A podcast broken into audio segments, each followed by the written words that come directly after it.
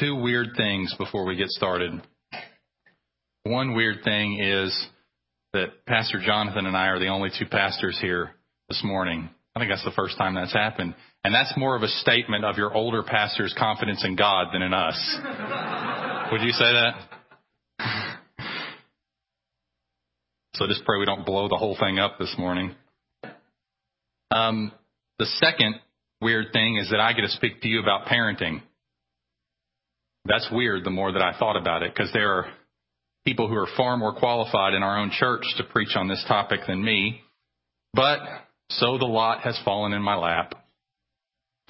Actually, each one of us who are preaching in this series have taken it upon ourselves to address a particular group of people from the Psalms. And this is the first one. So my task this morning is to address parents. Uh, Pastor Jonathan will be preaching to the young next week, young people from the Psalms, and then Pastor Ted is going to be preaching to our older folks since he is old.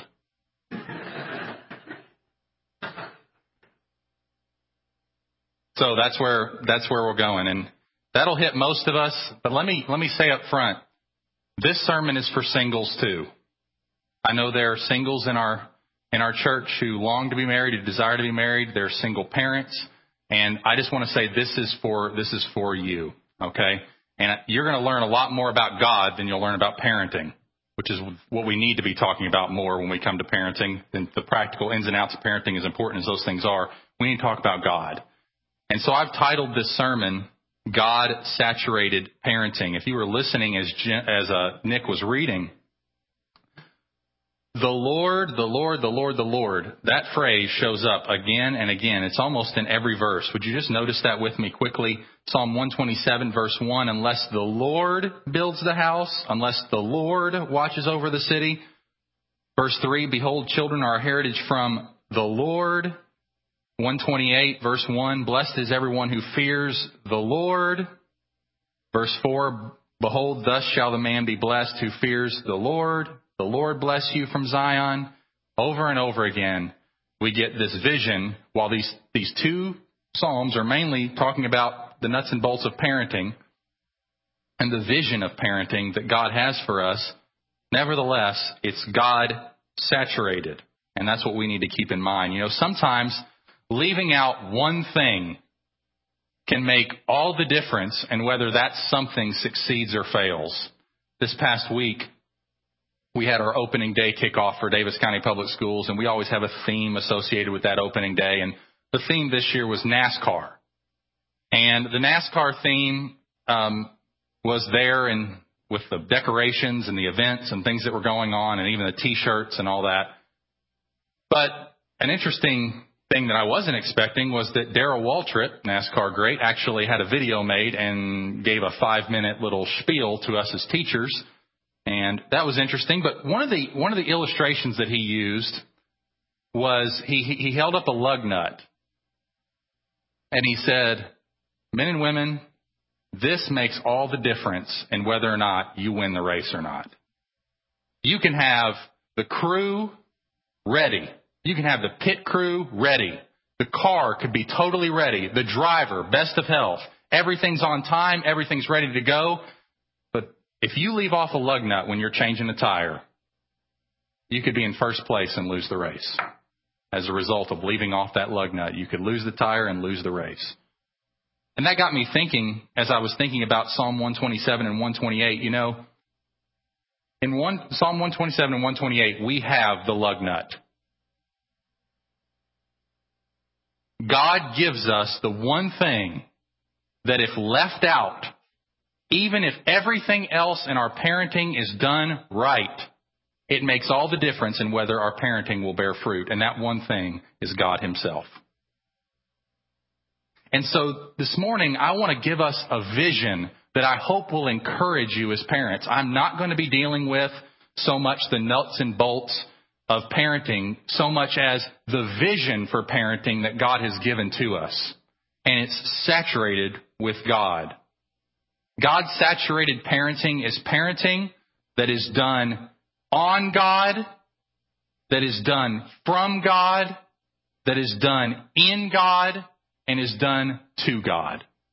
And we're going to see that in Psalm 127 and 128. So let's talk about first God saturated parenting. Number one is parenting that is done on God. On God. That is independence on God. Verses 1 and 2 of Psalm 127. Unless the Lord builds the house, those who build it labor in vain. Unless the Lord watches over the city, the watchman stays awake in vain. It is in vain that you rise up early and go late to rest, eating the bread of anxious toil, for he gives to his beloved sleep. Now, this is a song of ascents. You may have noticed that in the superscription above the text next to Psalm 127, and it's attributed to Solomon. But you will notice if you look Psalm 127, 128, 129, 130, all of them begin as a song of ascents. In fact, Psalm 120 all the way through Psalm 134 are called Song of Ascents. Now, what, what does that mean? What's that all about? These are psalms that the people of Israel would have sung on their yearly pilgrimage to Jerusalem. And one of them, or two of them, in fact, Psalm 127 and 128, focus on parenting and the life of the home. These would have been things that the people of Israel would have sung as a way of reminding them of the truths they need to be living in light of in their parenting. And we see as they begin this song that they are singing about the necessity of God to work in their home if anything in their home is going to bear any kind of fruit. You have this general statement in verse 1 that unless the Lord builds the house, those who are seeking to build it will labor ultimately in vain. That is, unless God lays his hand upon our hand and works through our working, it will be of none effect. It will, it will come to nothing. Same thing with a city. He steps back and says, unless the Lord watches over the city, you can have all the guards on all the walls in the world. You can have the right firearms. Well, not firearms in those days, but the right arrows. And still, if God's not watching over that city, that city's going down. The watchman, though he might stay up all night looking for people on the horizon, if the Lord's not with that city, doesn't matter how late that watchman stays up or how keen that watchman's eyes are, the city will crumble. And then in verse 2, he contrasts the hurriedness of someone who is trying to do it all on their own. He says, it's in vain. It's in vain. That is, it's worthless that you spin your wheels, that you rise up early and go late to rest, eating the bread of anxious toil, for he gives to his beloved sleep. Now just step back and think about this. He's talking about, in part, building a home. Unless the Lord builds your home, parents, you can get up before dawn. You can go to bed late at night, worried, racked with worry and fear eating the bread, he says, of anxious toil, and it will be in vain. It will be in vain. You could read all the books, attend all the seminars, ask all the questions, but unless the Lord builds the house, we labor in vain. Now, I intend that to be encouraging to you and not discouraging, and here's why. God wants to build your home. He doesn't want you to be racked with fear and worry about whether or not you're doing all of your parenting ins and outs right. Of course, He wants you to be concerned with cultivating wisdom and getting answers to your questions. But His main concern is that you depend on Him. That's what He wants. And that frees you as a parent. It doesn't free you to be lazy and unconcerned about your children. You're not that way. But it does free you from the obligation of deity in the life of your children. You don't have to eat the bread of anxious toil. You don't have to question yourself and go over and over again whether or not am I doing it right? Is this decision that I'm going to make going to mess up my kids forever? You don't have to worry about that. You can parent from the position of faith rather than the position of fear because our parenting depends on God. All of the fruit that will come from our parenting will be God enabled. And God wants you to take comfort from that and courage from that. Now, I, I, know what some of you are thinking right now. You're thinking, okay, I got you. So that means I really need to pray hard and pray diligently so that God will bless my parenting. And you've just taken a promise and turned it into a command. This is not commanding you to do anything, parents. Don't, when we hear things that God's going to do and, and things that we can hope in God for, sometimes we take those things and we turn them into commands. I don't want you to think, okay, well now, okay, exchange that anxious toil, t- exchange working for my kids, and now I've got to really just pray hard and and wonder if I'm praying enough and and believing enough and using the means of grace enough and da da da da da. You've missed the point. You've missed the point. Our parenting is done on God.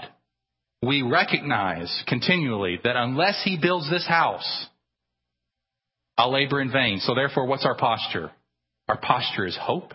Our posture is trust. Our posture is freedom from fear. I mean, nothing will drive your kids crazy, parents, like your fear.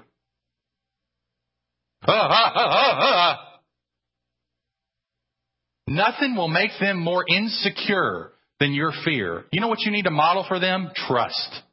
Trust in God. Confidence in God. They will view that as more secure than your efforts to try to control their lives. I'm not beating up control, okay? I'm, I'm just painting a general vision here. But your confidence in God and your hope in God to build your family will be the haven of security for your children. Now, how, how do we know that we're able to depend upon God in this way and that He'll actually be trustworthy, besides the fact that He's spoken in His Word? But remember, the Psalms aren't fundamentally about us and our doing, they're a reflection of Jesus. That's what Jesus taught us, right, in Luke 24, that in these Psalms were written of Him. So, in each one of these points, as we work our way through, I'm going to attach it to Jesus. And here's the first way I want to do that in this first point where I talked about God saturating parenting is on God. Just like we don't work for our salvation and we don't work for our justification to get God to accept us and receive us, so God wants us to, as parents, to posture ourselves as confident in a God who has loved us so much and cared for us so much as to meet our deepest need that he will help us and equip us and bless us in our imperfect parenting. God has built the house that we enjoy. He has built the house in Jesus Christ. And he doesn't look out at us and say, now get to work. You eat the bread of anxious toil. You better get up early and pray, and you better stay up late at night reading the Bible, or else I'm not going to bless you. Get to work. That would be totally inconsistent to live that way, yet some of us parent that way. We parent in a way that's inconsistent with the very gospel and the way that God works in the world. We parent out of something else other than the gospel.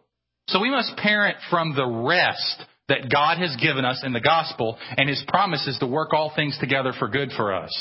And as we do that, we can model for our children and discipline our children and train our children in from a life of trust and peace and joy in God. And that's why God wants us to leave the heavy lifting to Him in our parenting. He doesn't want you to trust in your good or bad parenting to save your kids. He doesn't want you preoccupied with who you are and what you're doing. He wants you to be preoccupied with Him. He wants you to be preoccupied with trusting Him, resting in Him, confident in Him, in the midst of all of that. This is not an abdication of our responsibility. It's not an abdication to step aside and say, well, God's going to do it all, so I just won't do anything. No, this is a call to engage deliberately in our task of parenting with all of its very varied responsibilities from a posture of rest and hope and confidence in God and not fear and worry and work. Just frenzied work all the time. God doesn't want that. And God, when, your when your parenting is saturated with this vision of God, you won't be that way because you will recognize this is God has treated me so well in Jesus. God has loved me. God does love me. He loves my children. He gave them to me, which we'll get to in a minute. He's invested in this. He wants me to rely on him for this. He's invited me. Please rely on me for your parenting. And so he's calling us back to him. So are you? Are you relying on God? Are you trusting Him functionally, really, day in, nuts and bolts of your life, attitudes and the way it shows up and the way you behave? Is it manifesting? Children, we're confident in God. We are confident in His goodness to us, and we're confident in His goodness to our home. That's the way we have to start. We have to start with our parenting being on God, independence on Him. But it doesn't end there. Second point. We parent from God. God centered parenting, God saturated parenting, is parenting that's not only on God, but from Him. Verse 3 through 5 of Psalm 127 Behold, children are a heritage from the Lord. The fruit of a, the womb, a reward. Like arrows in the hand of a warrior are the children of one's youth. Blessed is the man who fills his quiver with them. He shall not be put to shame when he speaks with his enemies at the gate. Now, I'm, i may be alone in this judgment. I don't think I am. But our world has a jacked up view of children. I mean, even in the best of circumstances, outside of a biblical vision of what children are, are even in the best circumstances, there's still a means. There's still a season through which we have to get so we can enjoy life again. Parents may not say that. They may, but their whole demeanor is these children are keeping me from living. These children are an impediment to my enjoyment. And that's not a biblical vision of your children. Now think about this. The word in verse 3, the first word is behold, children. Now that's a word that says stop and listen for a second. Look! Now that follows verse 2, right? And as I was meditating on this psalm, here's what I thought. You have this vision. Unless the Lord builds your house, you're going to labor in vain. Don't eat the bread of anxious toil. Don't worry, worry, worry, worry. Behold, children are a gift to you. You get the, you get what God's doing here? He's saying, don't treat them like I didn't give them to you. I, I gave them. They're coming from my heart. They're, they're a heritage from the Lord. They're a reward. I'm, they're a gift. You don't take a gift and just try, oh man, I'm, oh, what am I going to do with this? You're, you don't get all racked with worry and fear. Oh, a gift. No, you receive a gift with joy. Thank you. Gratefulness is what God wants from us as parents. And that comes from seeing them as the way God sees them. They're a heritage from the Lord. They're an inheritance. They're, they're a reward. So, we are to receive them with delight. Do your children know that you delight in them? That you like being around them? Or are you a, are they a project to you all the time? rules, correction, all that important? I'm saying important, important. But do they feel like a project? Or do they feel like a person who's loved by you and with whom you're cultivating a relationship with? I tend to be the project parent. I tend to focus on my children as we got to get them this way. And I miss, I miss so often getting down into Judson's world and playing with his action figures and entering in completely knowing that I'm free to enter in. And I miss capitalizing on those moments so often. Capitalizing on the little moments to cherish and treasure and delight and enter into his world and win his heart and and God wants us as those kind of parents. He doesn't want us as taskmasters who drill our kids and try to whip them into Egyptian bondage. He wants us to be like him. That even in the even in the hard moments that we make their water sweet. That we parent them the way God parents us. You know, Katie and I watched The Sound of Music this week. And, you know, The Sound of Music is basically, uh, you know, one of the big stories is it is delight in your kids. I mean, that's one of the big themes of the movie. You remember one of the more famous scenes where Maria has been has taken the children out for the whole day, dressed them in their curtain play clothes, and taken them out to the fields and sang with them and had fun. And they're coming back on a canoe and they fall in the water and they're just having a great time. And Captain Von Trapp shows up, doesn't he? And he is none too happy. He is getting ready to introduce them to Baroness Schrader, whom he has been courting, I suppose, or at least interested in. And here's the way the scene unfolds. I'll read it to you. He says to the children, Go inside, dry off, clean up, change your clothes, and report back here. And then Maria starts to go away and he says, Fräulein, you will stay here, please. She says, I think I'd better go see what Max is up to. Now, Fräulein, I want a truthful answer. Yes, Captain? Is it possible, or could I have just imagined it? Have my children by any chance been climbing trees today? Yes, Captain, I see. And where, may I ask, did they get these play clothes? Is that what they are? I, I made them from the drapes that used to hang in my bedroom. Drapes? They have, well, they have plenty of wear left, she said. We've been everywhere in them. Are you telling me that my children have been roaming about Salzburg dressed up in nothing but some old drapes and having a marvelous time? They have uniforms, he said. She says, Forgive me, straitjackets. They can't be children if they worry about clothes. They don't complain, she says. They don't dare. They love you too much in fear. Don't discuss my children, he says. Well, you've got to hear. You're never home. I don't want to hear more. I know you don't, but you've got to. Liesl's not a child, not one word. Soon she'll be a woman and you don't even know her. Friedrich wants to be a man, but you're not here to show, don't you dare tell me. Brigitta could tell you about him. She notices everything. Kurt acts tough to hide the pain when you ignore him, the way you do all of us. Louisa, I don't know about yet. The little ones just want love. Please love them all. I don't care to hear more. And then he sends her off, telling her she's going back to the Abbey and she's going to no longer be the governess. And what stops him in those moments? I know? Singing. The children are singing on the inside of the house. And he goes in and he listens to the children singing. And he's reminded it's been a long time since there's been any singing in our house. In fact, we learn earlier in the movie that he cut that off when his wife died.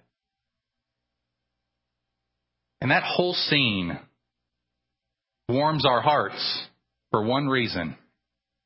Maria has built a relationship with those children and she loves them and she plays with them. And that melts, that melts Captain Von Trapp's heart. Now, what's going to melt our hearts to love our kids and delight in our children and steward them like the little arrows that they are and receive them as the gifts they are is not some sweet sentimental sound of music story. That may last for 15 minutes as you heard the story and it warmed your heart a little bit. But you're going to be facing challenges and they're going to make a mess for the fifth time in the same place.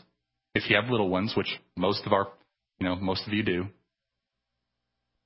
Or they're going to make some sort of big teenage mess.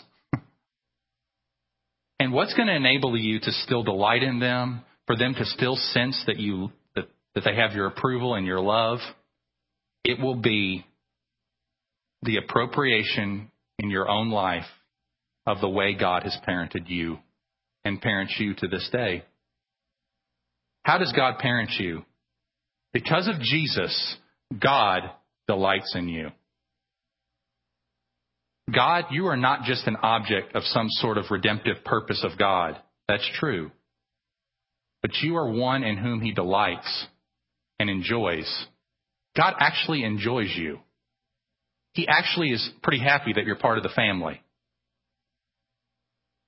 And it's that appropriation of God's delight in us as His children that frees us to delight in our children as a reflection of His parenting of us. And He parents us well. So children are a heritage from the Lord. The fruit of the womb is a reward. Like arrows in the hands of a warrior are the children of one's youth. Blessed, blessed, blessed. Happy is the man who has a lot of kids. So says the Mark Redfern Modern Translation. So, we parent on God and we parent from God. Now let's go to the third point. We parent in God.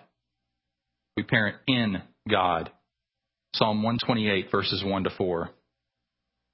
Blessed is everyone who fears the Lord. That is, in the fear of God, is what I'm talking about here.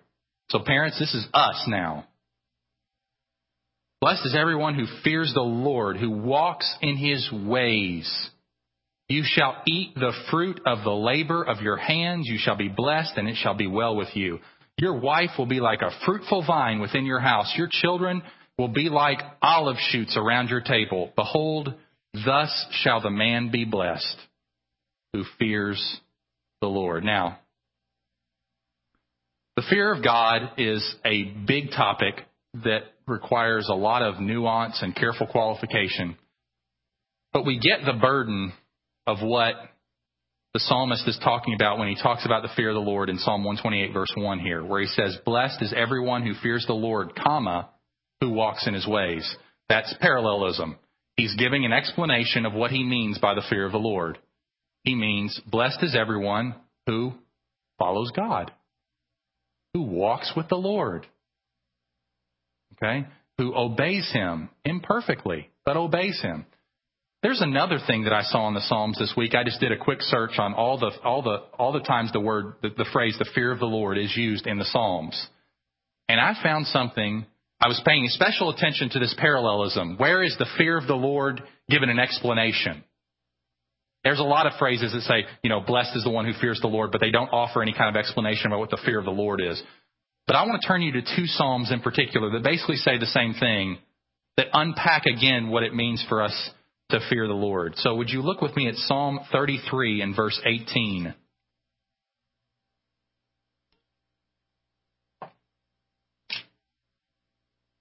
Psalm 33 and verse 18.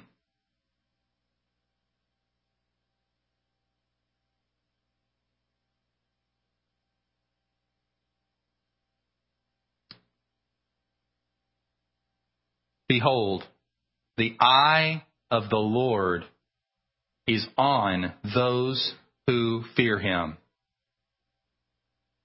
on those who hope in his steadfast love. Now, isn't that interesting? We typically don't put the fear of God and the love of God together like that, but the psalmist does without any kind of qualm or quibble. It's, is it perhaps because we have an imbalanced view of the fear of God? I hope your vision of the fear of God is not groveling. The fear of God certainly includes reverence. It certainly includes a, a weightiness to our view of God and his sense of obligation over us, certainly. But notice what the psalmist does here. He says, The eye of the Lord is on those who fear him. Say, I want to direct God's gaze to me. I want God's gaze to be on me then hope in his steadfast love. Say, place your hope, place the object of your confidence in God's love for you. You will fear the Lord. Isn't that amazing? The same thing is said in Psalm 147, verse 11. I won't turn you there because it's basically, it says, The pleasure of God is on those who fear him, on those who hope in his steadfast love. So the psalmist there is unpacking what it means to fear God. So when we read in Psalm 128 verse 1, blessed is everyone who fears the Lord, read it this way. Blessed is everyone who banks on God's love for them as the hope and ground of their obedience. So the love of God is motivating these people to walk in his ways. That's the only kind of person that fears the Lord. Those people that are so grave and solemn, they're not fearing God. No matter, I'm just, just fear the Lord. We will fear the Lord. No, the fear of the Lord is born out of his love for you that impels you and motivates you to walk in his ways. So he gives the general statement in 128 verse 1 and then he unpacks the blessing of walking. What can we expect from God? How will he bless us as we fear him, as we hope in him, as we trust in his steadfast love demonstrated in the cross of Christ? It says in verse 2, you'll eat the fruit of the labor of your hands. That is, your labor won't be in vain. You'll actually, instead of, like verse 2 of 127 said, instead of laboring all for no end, instead of that, you'll actually get to eat some fruit. It's almost the same logic, isn't it? What are you banking on? What are you hoping in?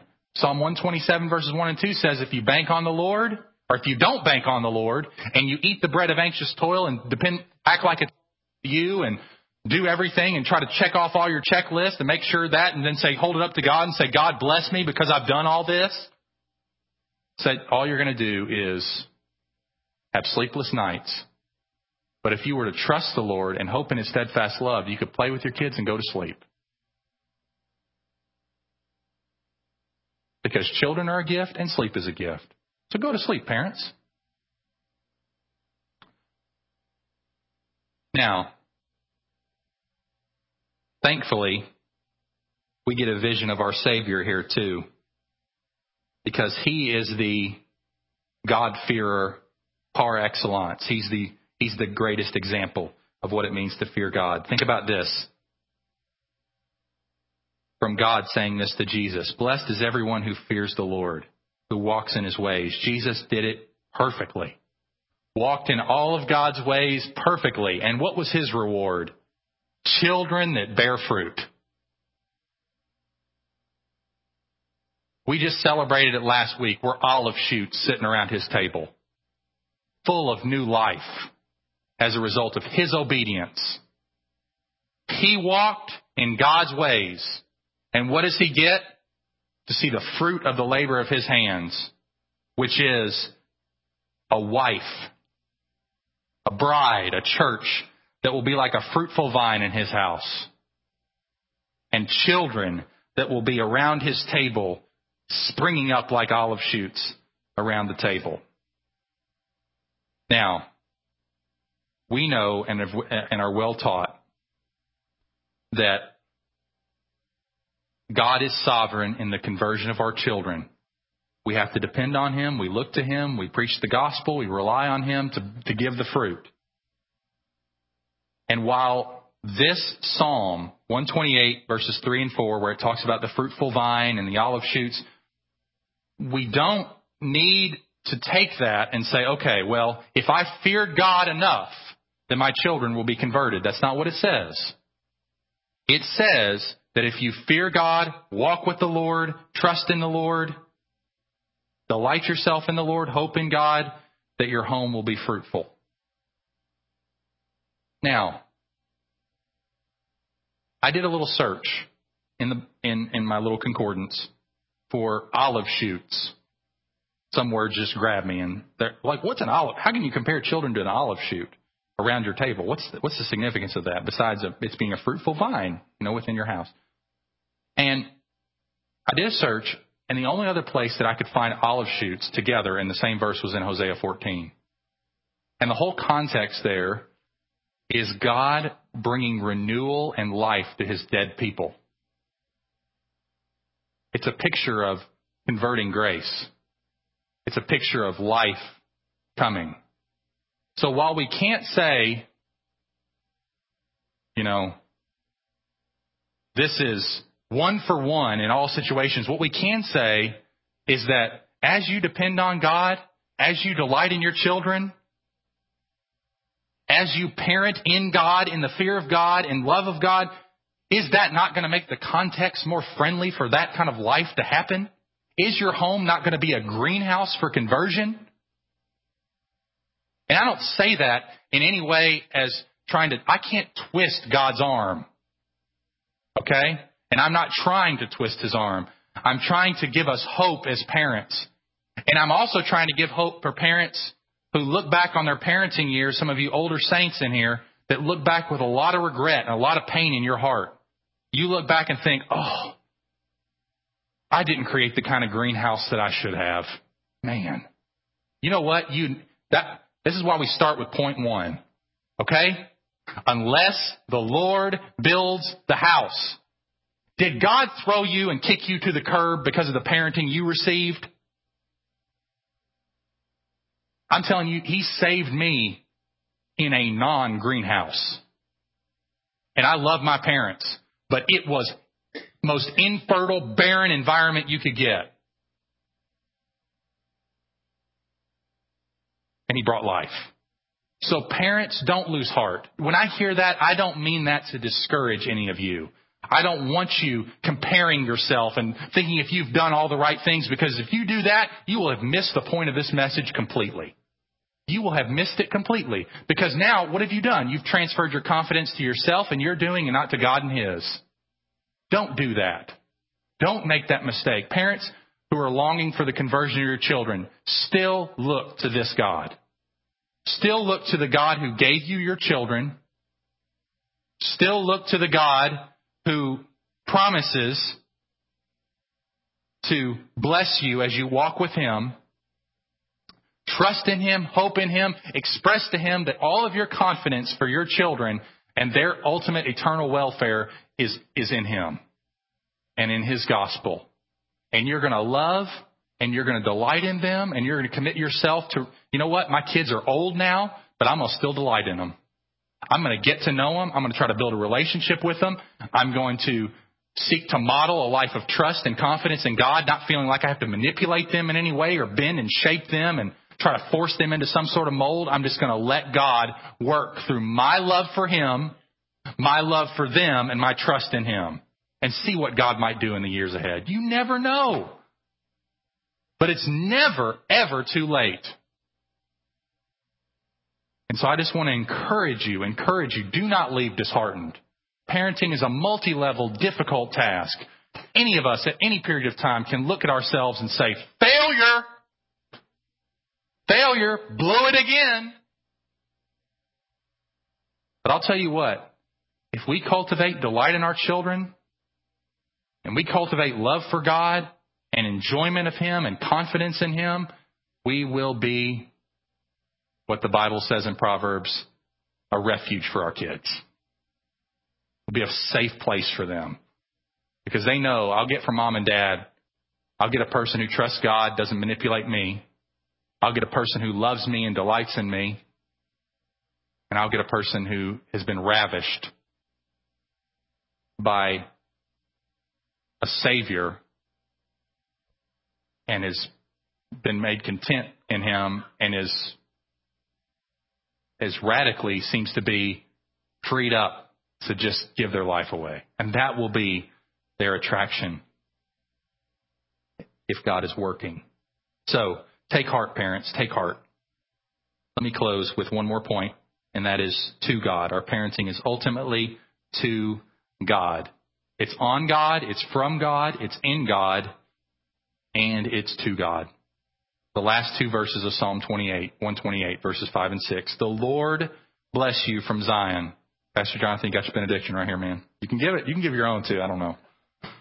But the Lord bless you from Zion.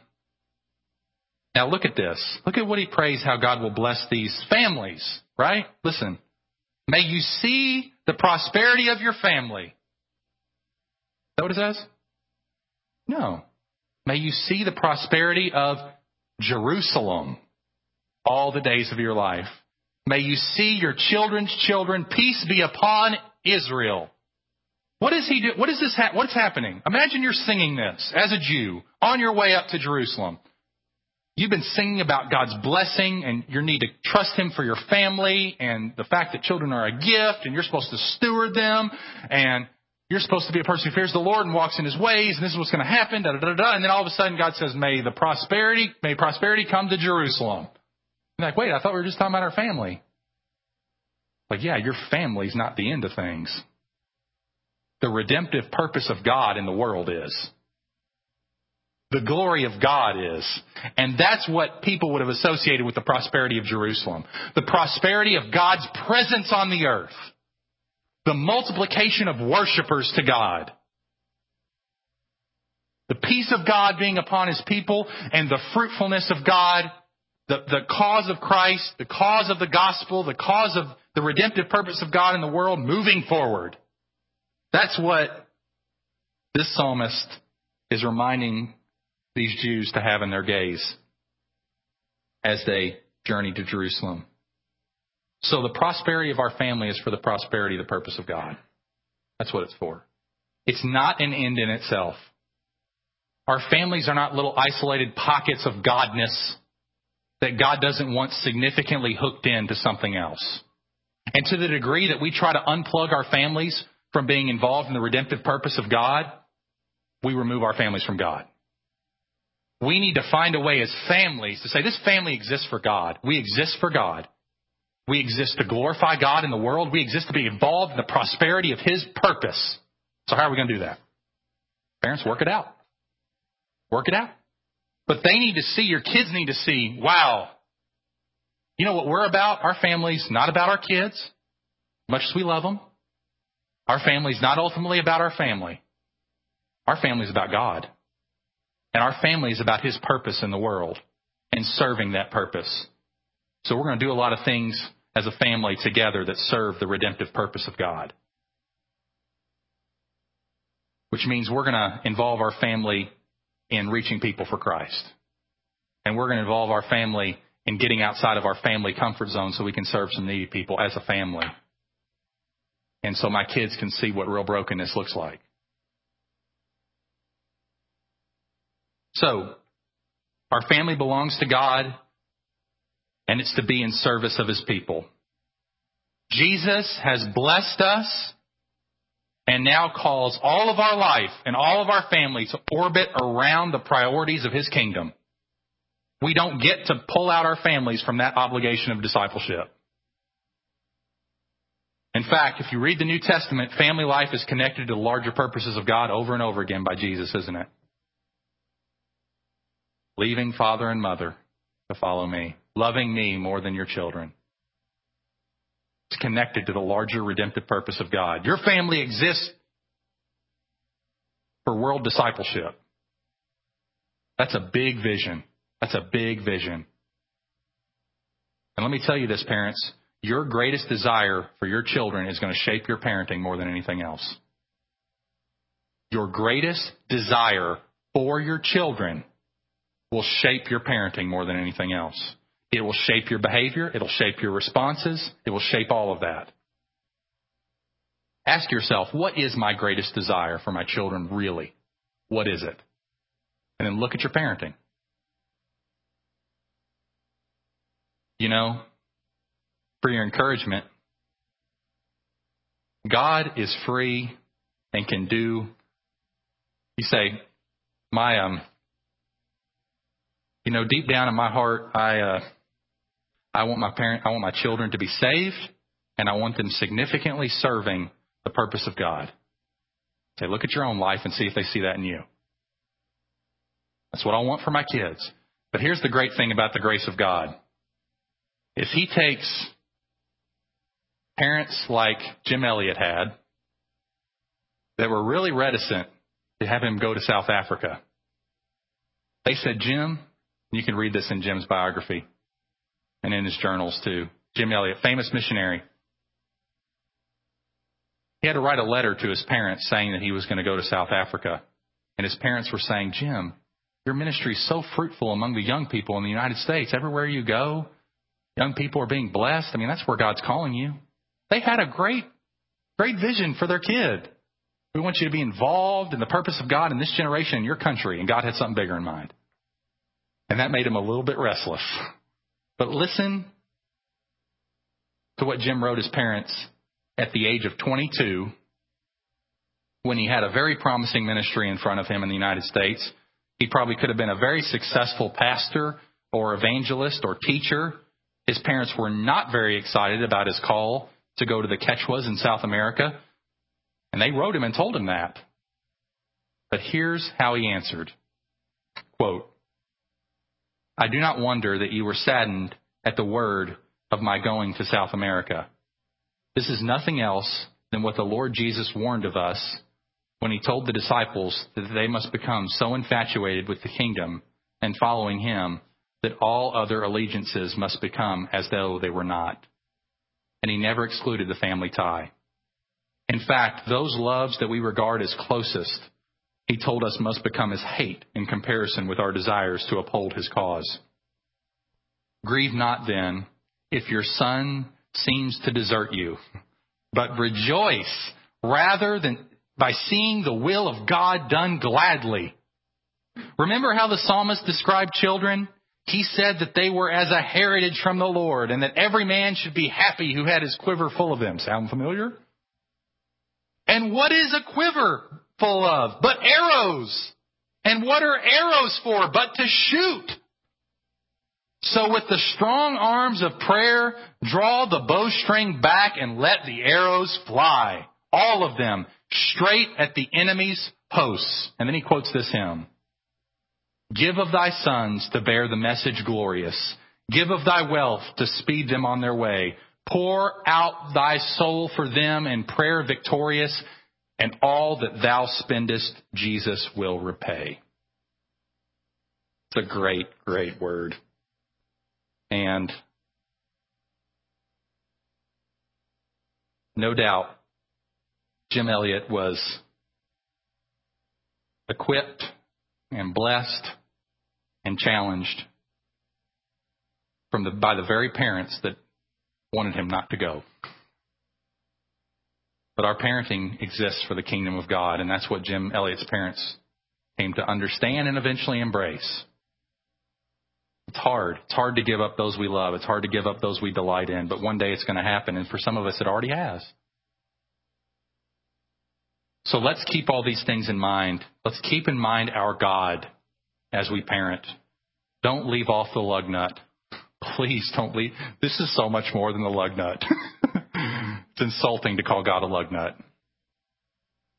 But get the illustration. Don't leave out the one thing that is so essential. And I know you parents, I know you love your kids and you're wanting to just get wisdom for parenting. But in all your getting of wisdom, get understanding too. Understand this. Don't let any amount of knowledge ever cultivate in you a dependence on yourself.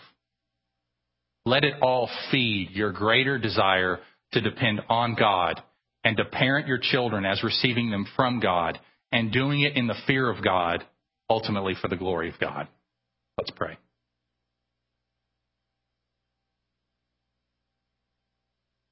Father, so many things could be said about parenting. It's such an exhaustive topic, and so many things could be said that weren't said. And Lord, whatever from this sermon this morning, whatever I've said that has a bad emphasis, that would you just blot that out? But whatever is consistent with the vision that you give us for our homes and your word right here in Psalm 127 and 128, pray that immediate, tangible fruit would be evidenced and that much long lasting fruit would happen as well. That our parenting would be marked by need for you, reliance upon you, trust in you, hope in your goodness, confident in your power, laboring under the joy of the gospel, laboring as parents under who a Savior whose yoke is easy and whose burden is light. Lord, help us to take great delight in our parenting. Help us to see it as a not only a great stewardship, but a great privilege. Help us to be warm with our children, engaging with them, and help us to rest and model confidence in you because of your great love for us demonstrated in the cross. And may ultimately it all bring glory to you and whatever good you have in mind for our children and for us as their parents. Please bless us, bless our homes, make them households of faith. In Jesus' name.